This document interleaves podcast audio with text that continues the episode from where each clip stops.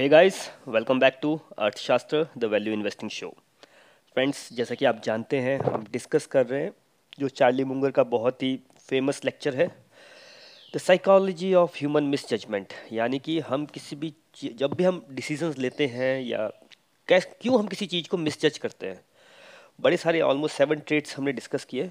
आज चलिए eighth pay चलते हैं। और ये जो एट्थ और नाइन्थ है ये जनरली डायरेक्टली तो स्टॉक मार्केट से लिंक नहीं होते हैं बट होता क्या है ना कि मैं अगेन जो मैं पहले भी बात कर रहा हूँ कि हर व्यक्ति पड़ा है स्टॉक मार्केट को जानने के लिए कि बस स्टॉक मार्केट ऊपर जाएगी कि नीचे या जाएगी। स्टॉक मार्केट बिहेव कैसे करेगी? स्टॉक मार्केट में हो क्या रहा है? रियलिटी ये है कि स्टॉक मार्केट को जैसा बिहेव करना है, वो करेगी। आप नहीं प्रडिक्ट कर सकते, ना आप इंटरेस्ट रेट प्रडिक्ट कर सकते यू नो वैसे आप देखा जाए वर्ल्ड में कुछ भी प्रडिक्ट नहीं कर सकते। लेकिन आप क्या जान सकते हैं, वो है आपका खुद का बिहेवियर अब आपका बिहेवियर कैसे डिसाइड होता है? जो आपके माइंड में प्रोग्रामिंग हो रखी होती है। और उसके अलग अलग रीज़न होते हैं। मैं साथ में रीज़न भी आपको बता रहा हूँ। मेरे रीज़न नहीं है, जो चार्ली मुंगर ने बोले तो चलिए एट्थ टेंडेंसी जो हमारे अंदर होती है, वो होती है एनवी की जेलसी की, जिसको हम हिंदी में बोलते हैं ईर्ष्या। अब ये देखिए, आई कहाँ से ये यू नो जब हम केव मैन थे, बंदर थे, बंदर से यू नो जंगलों में रहते थे तो सबसे ज़्यादा स्केर सिटी थी खाने की। और होता क्या था, अब चलिए आदमी को छोड़िए, वैसे होगा सेम ही। आप एनिमल्स में भी देखेंगे कि जो फ़ूड होता है स्केयर होता है जंगल में। तो कोई जब फ़ूड मिलता है तो एक जो बड़ा एनिमल होता है, वो पहले ले लेता है, वो खाता है, फिर छोटे एनिमल को देता है। फ़ूड के लिए वो कभी वो नहीं करता। कॉम्प्रोमाइज़ नहीं करता। और इसका रीज़न है कि अल्टीमेटली हम लोग की जो प्रोग्रामिंग हो रखी है हमारे माइंड की, वो है सर्वाइवल के लिए। हम हर काम सर्वाइव होने के लिए करते हैं। तो भाई खाना नहीं मिलेगा तो सर्वाइव कैसे करोगे?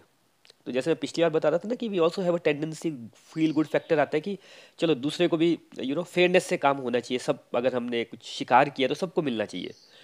ये बात आई है हमारे माइंड में कुछ सौ साल पहले।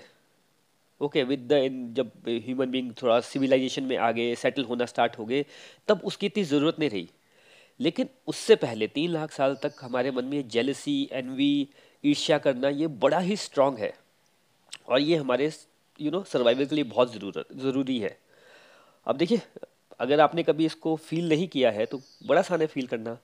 लेट से आप इंडिया में हैं, आप बड़ी अच्छी जॉब कर रहे हैं, आपने कोई कार खरीदी है, आप फेसबुक पे जाइए अपने कॉलेज फ्रेंड स्कूल फ्रेंड्स के पास। कोई यूएस में होगा, कोई यूके में होगा, किसी के पास मर्सिडीज़ होगी यू नो किसी ने फॉरनर से शादी कर ली होगी, और कैसे हम जेलस हो जाते हैं? हो सकता है कल विजयदशमी थी, आपने नई कार खरीदी हो लेट से आपने एक पंद्रह लाख की कार खरीद ली, लेकिन आपका पड़ोसी है वो बीस लाख की ले आया। तो even though you should be happy for fifteen lakhs but ये जो जेलसी होती है, ईर्ष्या होती है ना, ये भाई जीने नहीं देती है। ये आपके माइंड को ना शॉर्ट सर्किट कर देगी, और इस जेलसी की वजह से आप जो डिसीज़न लेंगे ना लाइफ में, वो गलत लेंगे। अभी आपने कभी सोचा है कि अगर आप अपना लाइफ देखें तो कितनी सारी चीज़ें आपके पास अननेसेसरी हैं। देखिए स्टॉक मार्केट में एक बहुत ज़रूरी है बात कि भाई आपको इन्वेस्ट करना है। ठीक है, जितना आपका इन्वेस्टमेंट होगा, उतना आपको रिटर्न मिलेगा। इन्वेस्ट करने के लिए you have to have save money अब या तो आपके पेरेंट्स से मिलाओ, ठीक है, मेरे पास तो था नहीं, या फिर आपकी जॉब से मिल रहा हो बट जितना भी होगा आपको कम ही लगेगा, क्योंकि ऑफकोर्स हम जहाँ पे होते हैं, उससे ऊपर जाना चाहते हैं। अब, अगर आपको पैसे बचाने हैं तो आपको ये अपना जो जेलसी वाला, ईर्ष्या वाला जो माइंड का ट्रिक है, इसको शट डाउन करना पड़ेगा। भाई सब ठीक है, जिसकी जो डेस्टिनी वो उसको मिल जाए। ऐसा करके डिसीज़न लेंगे तो आप सेव कर पाएँगे। नहीं तो भाई आपको हर साल ही अपना यू नो फ़ोन बदलना पड़ेगा। उसके कपड़े देखोगे तो आपको अपने कपड़े बदलने पड़ेंगे। और यू नो फीमेल्स अगर आप मैरिड हैं और या किसी, आपकी गर्लफ्रेंड है उनमें कितना होता है जेलेसी का? हर चीज़ उनकी जेलेसी से चल रही होती है। ईर्ष्या से जैसे बोलते हैं जल जाते हैं लोग। तो हमें किसी को जज नहीं करना है बट अपनी टेंडेंसी पे हमें काबू पाना है। काबू पाएँगे कैसे? काबू पाएँगे कैसे जब हम उस बारे में अवेयर होंगे कि हाँ यार, ये मैं करता हूँ। मैं देखता हूँ फेसबुक में मुझे जेलसी होती है। मेरे, मैंने ये फ़ोन नहीं लेना था बट मेरे को ऑफ़िस में जाना था और मेरे जूनियर के पास अच्छा फ़ोन है तो मैंने उसके लिए पचास हज़ार खरीद दिए। लोगों के क्रेडिट कार्ड के बिल, डेबिट कार्ड के बिल, क्योंकि भाई सब ऐसा कर रहे हैं तो मेरे को भी करना है। भाई सब ऐसा कर रहे हैं तो सबको उस जगह पे नहीं पहुँचना ना, जहाँ पे आपको पहुँचना है। The moment you get aware of all this things आपकी डिसीज़न मेकिंग बहुत स्ट्रांग हो जाती है। देखिए, एक हमारे शास्त्रों में बड़ी अच्छी स्टोरी आती है कि एक व्यक्ति होता है, वो अपने पड़ोसी पड़ोसी की वजह से बड़ा जलता है कि भाई उनके पास उससे ज़्यादा अच्छा घर है, गाड़ी है और जैसा होता है हमारे पुराने टाइम पे कि अब मैं क्या करूँगा? भगवान की पूजा करूँगा। तो वो लग जाता है शिव जी भगवान की पूजा में करता है करता है करता है करता है और शिव जी भगवान खुश होते हैं, आ जाते हैं। बोले, बेटा, बड़ा खुश हो तेरी प्रेयर से जो तूने इतना ध्यान लगाया, इतनी पूजा की। बोलो, क्या मांगते हो? बोले, मेरे को ना जो भी है, मुझे घर चाहिए, गाड़ी चाहिए, ऐसा सब लिस्ट देता कि मेरे को सब इतना बड़ा बड़ा चाहिए। तो भगवान बोलते, मैं तो दे देता हूँ, बट एक प्रॉब्लम है। बोले, क्या?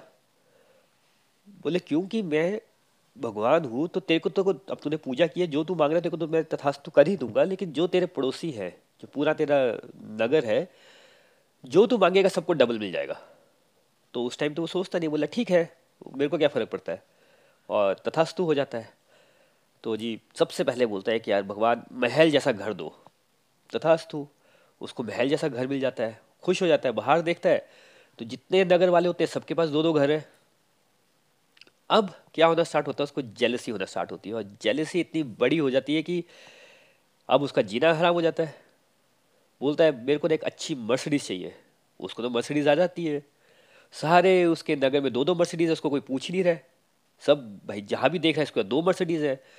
फिर होने स्टार्ट होती है एशिया अब देखिए, उसको ज़रूरत नहीं किसी एक्स्ट्रा चीज़ की। सब कुछ है उसके पास। लेकिन बिकॉज़ वो जल रहा है, वो ईर्ष्या कर रहा है इज़ एनविंग द नेबर अब उसका जीना हराम हो गया। अब नहीं वो रह सकता।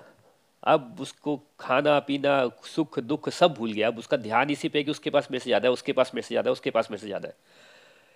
अब वो सोचता है, यार, ये नहीं चलेगा ऐसे, मैं नहीं रह सकता ऐसे। भगवान ने वैसे दिया तो वरदान है बट मेरे को तो ये, मेरा जीना वो कर दिया। पहले ही ठीक था इससे तो। मैं जलता ही नहीं था इतना। फिर वो बोलता, अब क्या करूँ क्या करूँ? फिर वो बोलता, यार एडवोकेट के पास जाता हूँ। वो इतने सुपर जीनियस रहते हैं, वो कोई ना कोई तरकीब निकालेगा। एडवोकेट के पास जाता है और उसको बताता है, सर, मेरी ऐसी ऐसी प्रॉब्लम है। आप बताओ, आपको पता लॉयर कैसे होते हैं? कहीं से भी तरकीब निकाल लेते हो, हर चीज़ में उनके पास सोल्यूशन होता है। अब जैसा मर्ज़ी आपने किया हो। लॉयर बोलता, कोई बात नहीं, ये मेरी फ़ीस, ये तो बड़ा आसान तरीका है। बोले, क्या? बोले, तू भगवान को बोल, मेरी एक आँख फूट जाए, सबकी दो आँखें फूट जाएँगी। तू भी खुश, वो भी खुश।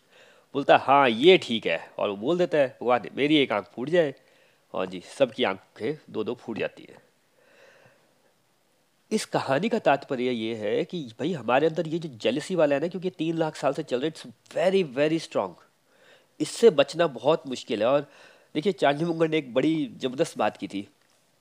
ही सेड कि जो सेवन सिंस होते हैं, ठीक है लस्ट होता है, जिसको काम बोलते हैं, या हमारे भगवत गीता में भी लिखते हैं, काम, क्रोध, लोभ, नरक के द्वारा, ये बैड वो हैं। बैड क्वालिटीज़ हैं आपके अंदर। ठीक है इस सब में सबसे जो घटिया है ना, सबसे बेकार चीज़ क्वालिटी आपके अंदर है, ईर्ष्या की। इसका कोई फ़ायदा नहीं है। देखिए, आप लालच करते हैं। आपको लालच है, आप गए, आपने सौ रुपये बचा लिए, कहीं पे आपने यू नो लालची तो हर बंदा होता ही है। आपने दस हज़ार की चीज़ थी, आप डिस्काउंट में आठ हज़ार की ले आए, सब्ज़ी लेने गए, वैसे आपकी तनख्वाह लाखों रुपए की है, पर सब्ज़ी लेने गए, उससे दस रुपये बचा लिए। कितने खुश होते हैं हम लोग। वाह यार, क्योंकि लालची हम लोग, ठीक है। हर हर सिन में मज़ा है। कुछ भी करेंगे, अब जेलिसी करेंगे सॉरी जेलिसी नहीं कोई भी सिन करेंगे ना, जैसे शराब भी पियेंगे, उसमें बड़ा मज़ा है।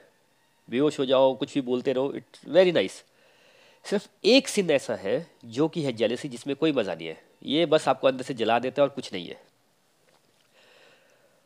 वॉन्ड बफे इसके लिए बोलता है कि भाई, ये जो सिन है ना, अगर आपको देखना है ना दुनिया को, ध्यान से आप ऑब्ज़र्व कीजिए।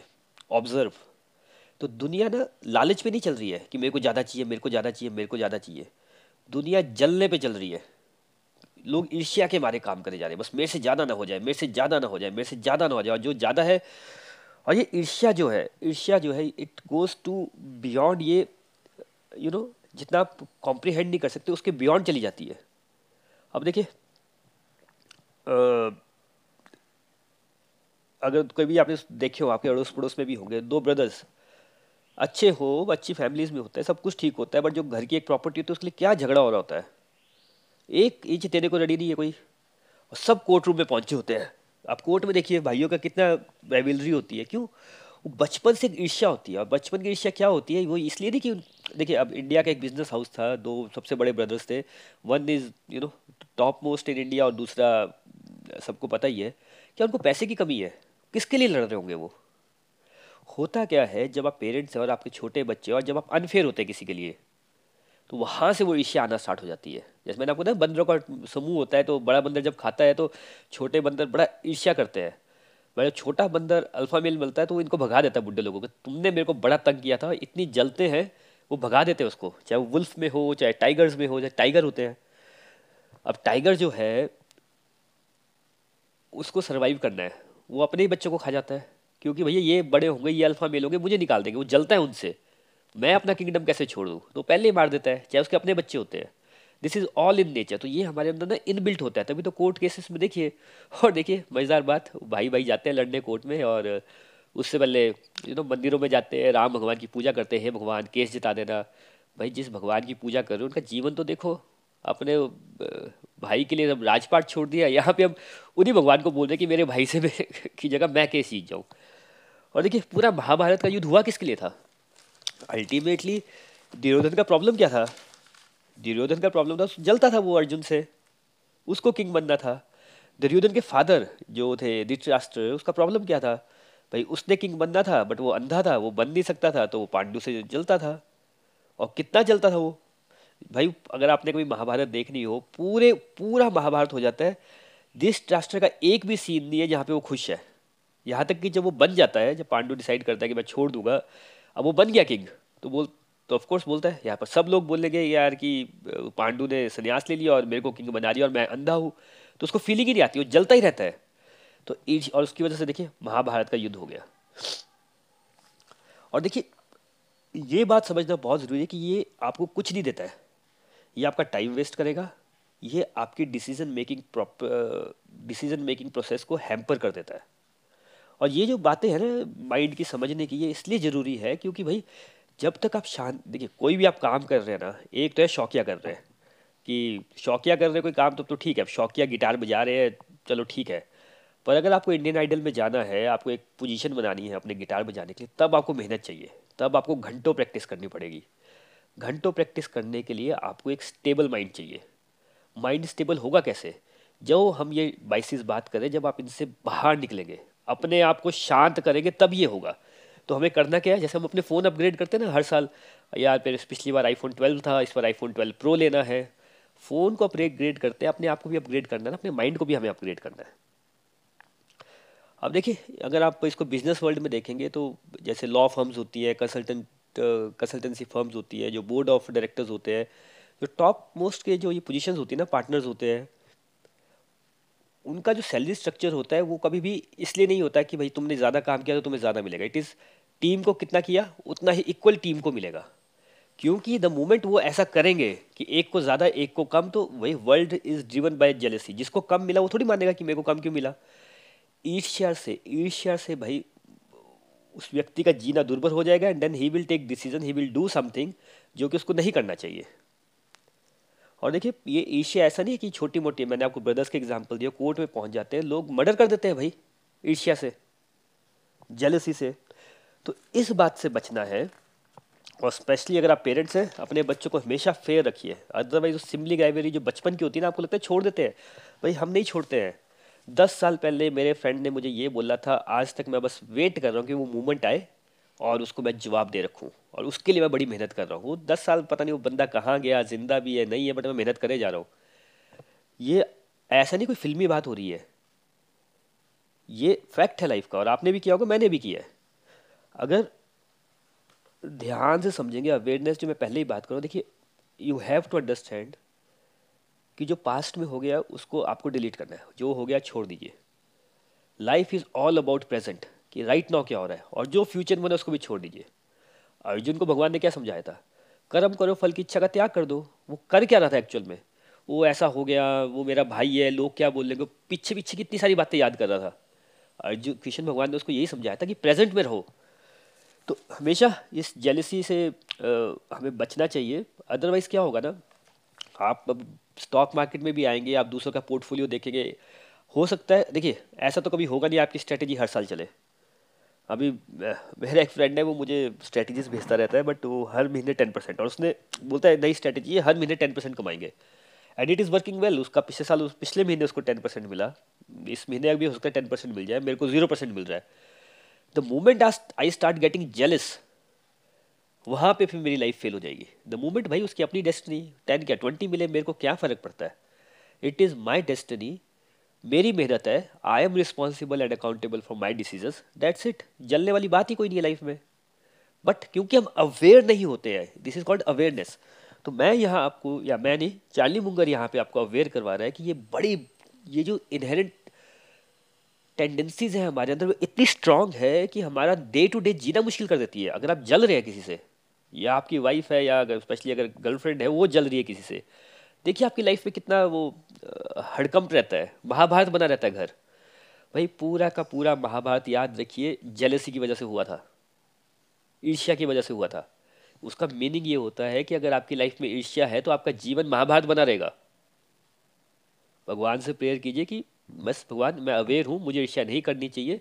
जो आपने उसको दिया, वो उसकी किस्मत, जो मेरे को, मेरा, वो मेरी किस्मत दैट्स इट भगवान किसी का बुरा थोड़ी करते हैं बट हम बस वट इज़ ओवर थिंकिंग लोग बोलते हैं ना, यार ओवर थिंकिंग का बड़ी प्रॉब्लम है ओवर थिंकिंग की प्रॉब्लम बड़ी है।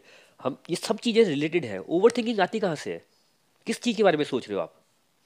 ये बोलने से ओवर थिंकिंग है ओवर थिंकिंग ऐसा थोड़ी सॉल्व हो जाता है। ओवर थिंकिंग क्या आप दूसरों के बारे में सोच रहे हो।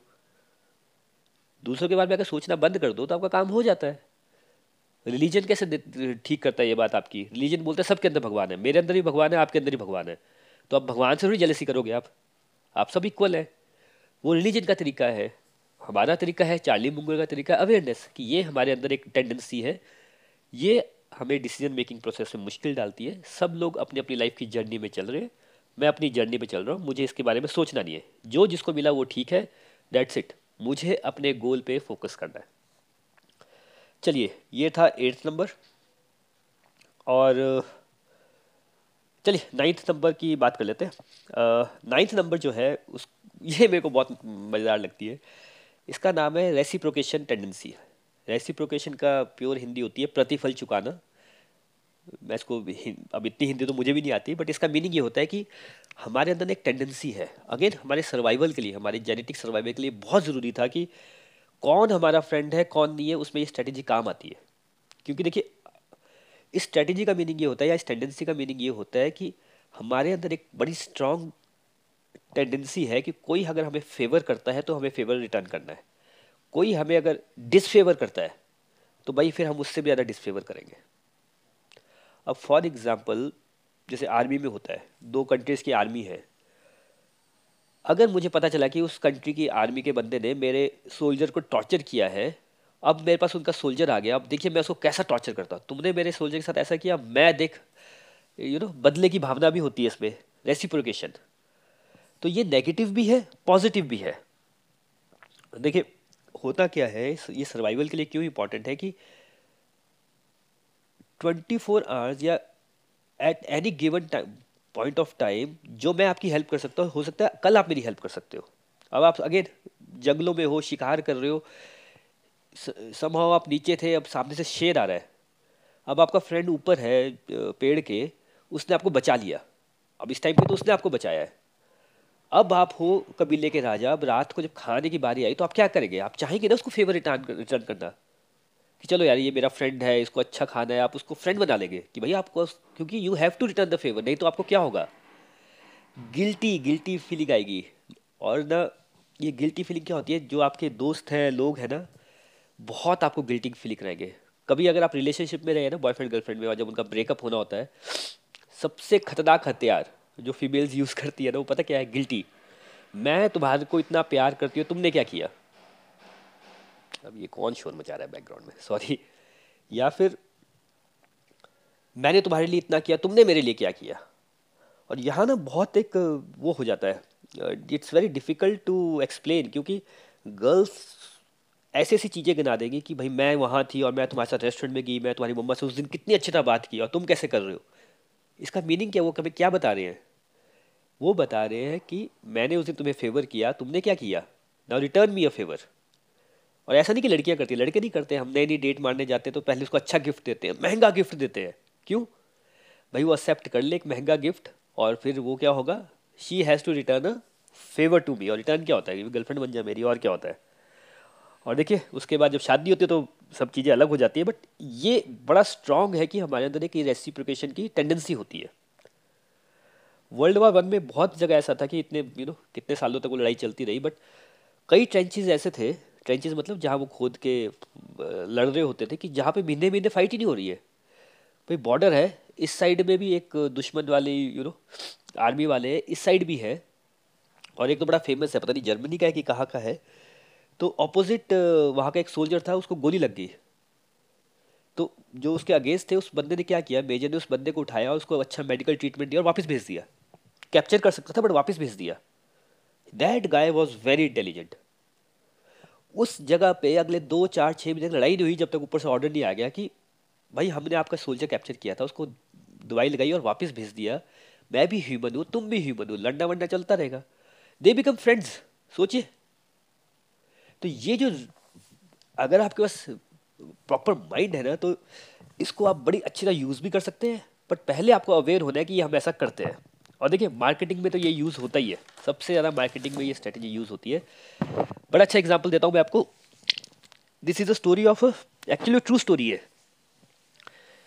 शिकागो में एक ऑटो सेल्समैन था, जो पहले क्या होता था यूएस में कि सेल्समैन होते थे। आप जाते हो से कार की शॉप में उनका कमीशन होता था, वो आपको कार दिखाते हैं और जो सेल्समैन की आप कार खरीद लोगे उससे उसको कमीशन मिल जाएगा डेट्स इट और हर दुकान मतलब हर शोरूम में बड़े सारे ऐसे सेल्समैन होते थे, लोगों के घर जाते थे, बुलाते थे। शिकागो में एक सेल्समैन था, भाई टाइम आया कि ninety percent of the sales वो अकेला कर रहा था। एंड देन जब उसका इंटरव्यू लिया गया कि भाई, ये पूरा शिकागो ही आपसे खरीद रहा है, ये क्या मतलब हो सकता है? That guy was so smart so smart so smart जब उसके पास कोई आता था, वो क्या करता था? उसका, उसकी पूरी फैमिली का बर्थडे बर्थ डेट ले लेता था और बाय हैंड उसका एवरीडे काम क्या था? आज किसका बर्थडे है या हैप्पी न्यू ईयर है या क्रिसमस है बाय हैंड सबको कार्ड भेजता था विदाउट एनीथिंग अब आप सोचिए, आपको एक बंदा है, आपको पता है सेल्स मैन है उसके आपके बच्चे को भी उसके बर्थडे का कार्ड आता है, आप उसको जानते भी नहीं है। न्यू ईयर क्रिसमस पे भी आता है और तीन चार साल बाद आपने डिसाइड किया कि कार खरीदनी है। या आपके फ्रेंड ने बोला कि यार मुझे ना कार खरीदनी है, भाई, कोई है, जानता है किसी को? What you will recommend you will भाई, वो है ना बंदा, उससे अच्छा आदमी कोई नहीं है। ही बिकम सो सक्सेसफुल कि भाई he was the most successful car salesman ever उसकी वो, तरीका क्या था? कि भाई, आओ और you know I am doing you a favour कभी ना कभी मुझे रिटर्न मिल ही जाएगा। यही बात अगर आप कभी मेले में आप तो पता नहीं मेले होते हैं कि नहीं होते बट जब मेलों में जाते हैं या किसी यू नो उसमें शो में जाते हैं तो वो जो खाना बेच रहे होते हैं पैकेट्स फ्री में खिला देते हैं। सर, ये टेस्ट कीजिए, ये खाइए ये खाइए ये खाइए। खाना तो चलो अच्छा होता ही है बट एक बार आपने खा लिया, फिर आपको ना फेवर ले लिया अब आपने। अब आपको रेसिप्रोकेट करना पड़ेगा, बड़ा मुश्किल हो जाता है। एक बड़े रिलीजन का एक बड़ा ये रिलीजियस लोग भी बड़ा यूज़ करते हैं, एक बड़ा एक जगह से एक कम्युनिटी को, एक रिलीजन के जो लोग थे, उनको बैन कर दिया था। वो क्या करते थे? एयरपोर्ट के बाहर खड़े हो जाते थे। फिर जैसे ही कोई आया एयरपोर्ट से बाहर निकलेगा, वो तीन चार लोग आ जाएँगे। हाँ जी हाँ जी सर हम इस रिलीजन से हैं। उनको एक यू नो पहले एक रोज़ गिफ्ट कर देंगे, फिर एक बुक गिफ्ट कर देंगे। बोलेंगे, नहीं फ्री में है फ्री में है। भगवान ने चूज़ किया, आप रख लीजिए रख लीजिए। अब आपको फ्री में बुक भी मिल गई। आप हो भी एयरपोर्ट में, आप ऐसे नहीं गरीब आदमी हो बाहर आए हो। आपको रोज़ भी मिल गया। एंड देन थोड़ी सी वो बातें करेंगे अच्छी अच्छी and then they will ask for a donation और वो केस कोर्ट में चला गया था कि यार ये कैसा कर रहे हैं? वो, भाई उनको मना करना क्यों मुश्किल हो जाता है? द मोमेंट आपने किसी का फेवर एक्सेप्ट कर लिया, उसको मना करना बहुत मुश्किल हो जाएगा। अब, देखिए, अब आप अवेयर हो गए ना, अब आप दुकानों में जाएँगे, कहीं भी जाएँगे, किसी भी कपड़े की शॉप में जाएँगे ना यू विल गेट अवेयर कि हाँ यार, ये बंदा मुझे फेवर कर रहा है, अब यहाँ प्रॉब्लम हो सकती है। और ये बात ऐसा नहीं कि कोई नई बात बता रहा हूँ। दिस वॉज़ डिस्कवर्ड बाय मतलब साइकोलॉजी में डिस्कवर्ड होती है बट जो वॉलमार्ट uh, का जो सीईओ था जो फ़र्स्ट वन मैं नाम भूल गया सैम आई थिंक सैम ही था उनका नाम सैम विल्टन और something he he knew this तो walls Walmart was the first company जिनके जो परचेज मैनेजर होते हैं ना जो पूरा ऑर्डर करते हैं कि हमें ये वाला वेंडर से ये सामान लेना है इस वेंडर से ये लेना है दे हैव प्रोहिबिटेड कि कोई भी व्यक्ति किसी भी वेंडर से अगर एक हॉट डॉग भी लेगा तो उसकी जॉब गई। इट इज़ सो स्ट्रिक्ट आप एक रुपया भी नहीं ले सकते। रुपया तो छोड़िए तो अलाउड ही नहीं है बट ये तो होता क्या आप देखिए ना, भाई आप अगर ऐसी किसी पोजीशन पर रहे हैं, आप इंस्पेक्शन करने जाते हैं, आपको कुछ करना है तो वहाँ पे बड़ा आपका फेवर होता है। अच्छे से रेस्टोरेंट में ले जाएँगे, सर क्या खाएँगे? वेज भी खाएँगे नॉन वेज भी खाएँगे ड्रिंक्स भी लेंगे, इतना वो दे देंगे कि सो so दैट कल आप उनको फेवर कर सकें। गवर्नमेंट में कितना होता है? पूरा फाइव स्टार सब फैसिलिटी मिलती है, वो सिर्फ़ इसलिए होती है so that they can get back a favour तो ये हमेशा याद रखिएगा कि कुछ भी एक्सेप्ट करने से पहले, कुछ भी एक्सेप्ट करने से पहले कि भाई, अगर आप कुछ एक्सेप्ट कर रहे हैं फेवर या डिसफेवर तो भाई उसका रेसिप्रिकेशन होगा। आपको पता भी नहीं चलेगा, पर आपका माइंड ट्रिक कर लेगा आपको।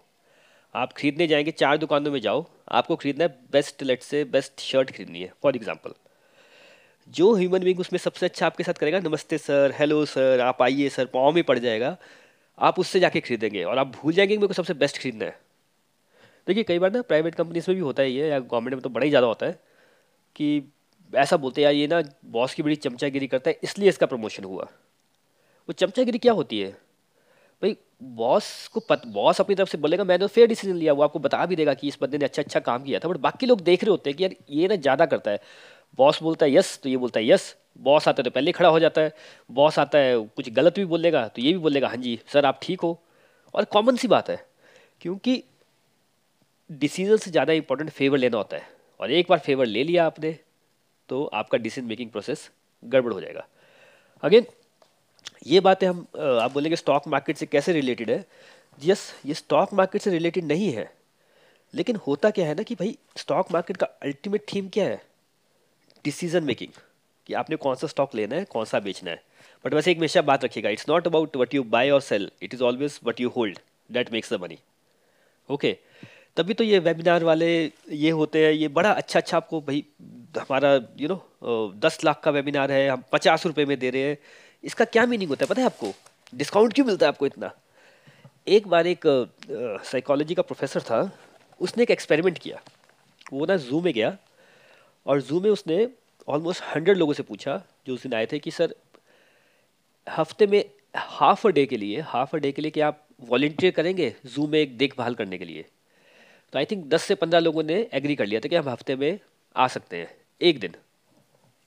ठीक है। फिर उसने क्या किया? लेट से कि सौ में से पंद्रह लोगों ने उसको फेवर किया। फिर उसने एक्सपेरिमेंट अगले हफ़्ते फिर से रन किया, जो सौ लोगों को पूछा, बट सर क्वेश्चन चेंज कर दिया उसने। देखिए ट्रिक कितना खतरनाक होता है। क्वेश्चन था कि यार, अगले दो साल के लिए आप हफ़्ते में हाफ़ डे आ सकते हैं इस जू को थोड़ा टेक केयर करने के लिए। ऑफ़ कोर्स यार, दो साल तक कौन कमिट करेगा? The answer was zero but उसके बाद ट्रिक वॉज़ ही सेज कि अच्छा दो साल नहीं कर सकते। एटलीस्ट नेक्स्ट वीक में हाफ़ डे के लिए आएँगे।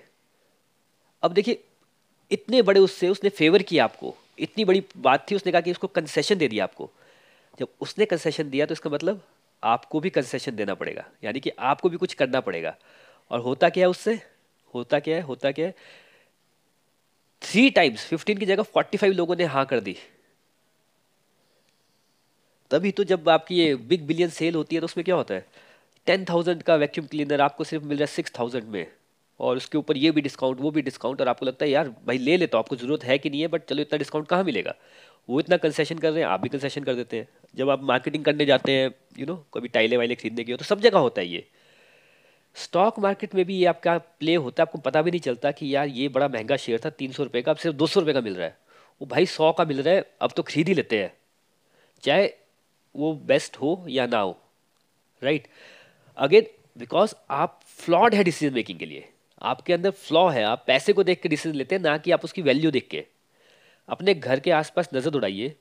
कितनी सारी चीज़ें हैं जो आपने डिस्काउंट में या बेकार ही खरीदी हुई है। कोई आया सेल्स मैन आपको ये भी बेच गया, वो भी बेच गया, सर, गरीब आदमी के लिए कर रहा हूँ, आप पेन खरीद लीजिए, पेन चलाते हो, चलता ही नहीं है। You know all this thing hamper your decision making stock market में आपको इतने सारे डिसीज़न लेने पड़ते हैं और अगर आप अवेयर होंगे कि भैया ऐसा भी करते हो यू आर ऑलवेज लाइक कि तीन सौ रुपये की चीज़ अगर सौ में मिलती है you will be very happy तो भाई जो घटिया स्टॉक आपके पास पड़े ना, उसका रीज़न यही होता है। आइडिया ये है इन चीज़ों को समझने का कि we have to be aware कि हम डिसीज़न मेकिंग कैसे करते हैं।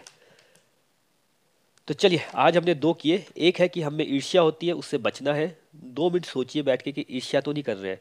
कर रहे हैं, भगवान से प्रे कीजिए, छोड़ दीजिए। कुछ नहीं मिलेगा, आपका टाइम वेस्ट होगा, आपका डिसीज़न मेकिंग खराब होगा। सेकंड जब भी डिसीज़न लेना है, बिल्कुल स्ट्रेट फॉरवर्ड होकर लीजिए। इस बात को भूल जाइए, किसी ने फेवर किया कि डिसफेवर किया है। जनरली देखिए हम भी करते हैं ऐसा, किसी बड़े आदमी के पास जाना हो, कुछ काम करवाना हो, स्कूल से करें प्रिंसिपल के पास जाना हो, एप्लीकेशन साइन करवानी तो सिंपल है, सर, एप्लीकेशन साइन करो या ना करो। वो भी एक्सपेक्ट करता है, आप भी करते हो good morning sir hello how are you sir ऐसा सर वैसा सर पहले भूमिका बांधते हो और फिर डायरेक्ट बात करते नहीं हम लोग। थोड़ा उसको अच्छा अच्छा बोलते हैं, ताकि वो आपको फेवर कर सके। भाई, वो ठीक है, वो आपका नेचर है, आप उस पर डिबेट कर सकते हैं कि करना चाहिए कि नहीं करना चाहिए but fact of the matter is stock market में कोई फ़ायदा नहीं होगा, आपके पैसे लूज हो जाएँगे। अगर ये सब नहीं करेंगे और डायरेक्टली आप बात पे आएँगे तो भाई you will have a better decision making you know आपकी डिसीज़न मेकिंग बेटर हो सकेगी। चलिए आई थिंक ये दो बहुत इंपॉर्टेंट थे। आज इतना ही रखते हैं। और जैसा मैं हमेशा बोलता हूँ, देखिए, ज़्यादा लोड मत लीजिए। धीरे धीरे सुनते जाइए। सब हो जाएगा। फोकस कीजिए to buy the best company observe कीजिए। ओके और रेस्ट कीजिए। प्लस अपनी लाइफ अपनी लाइफ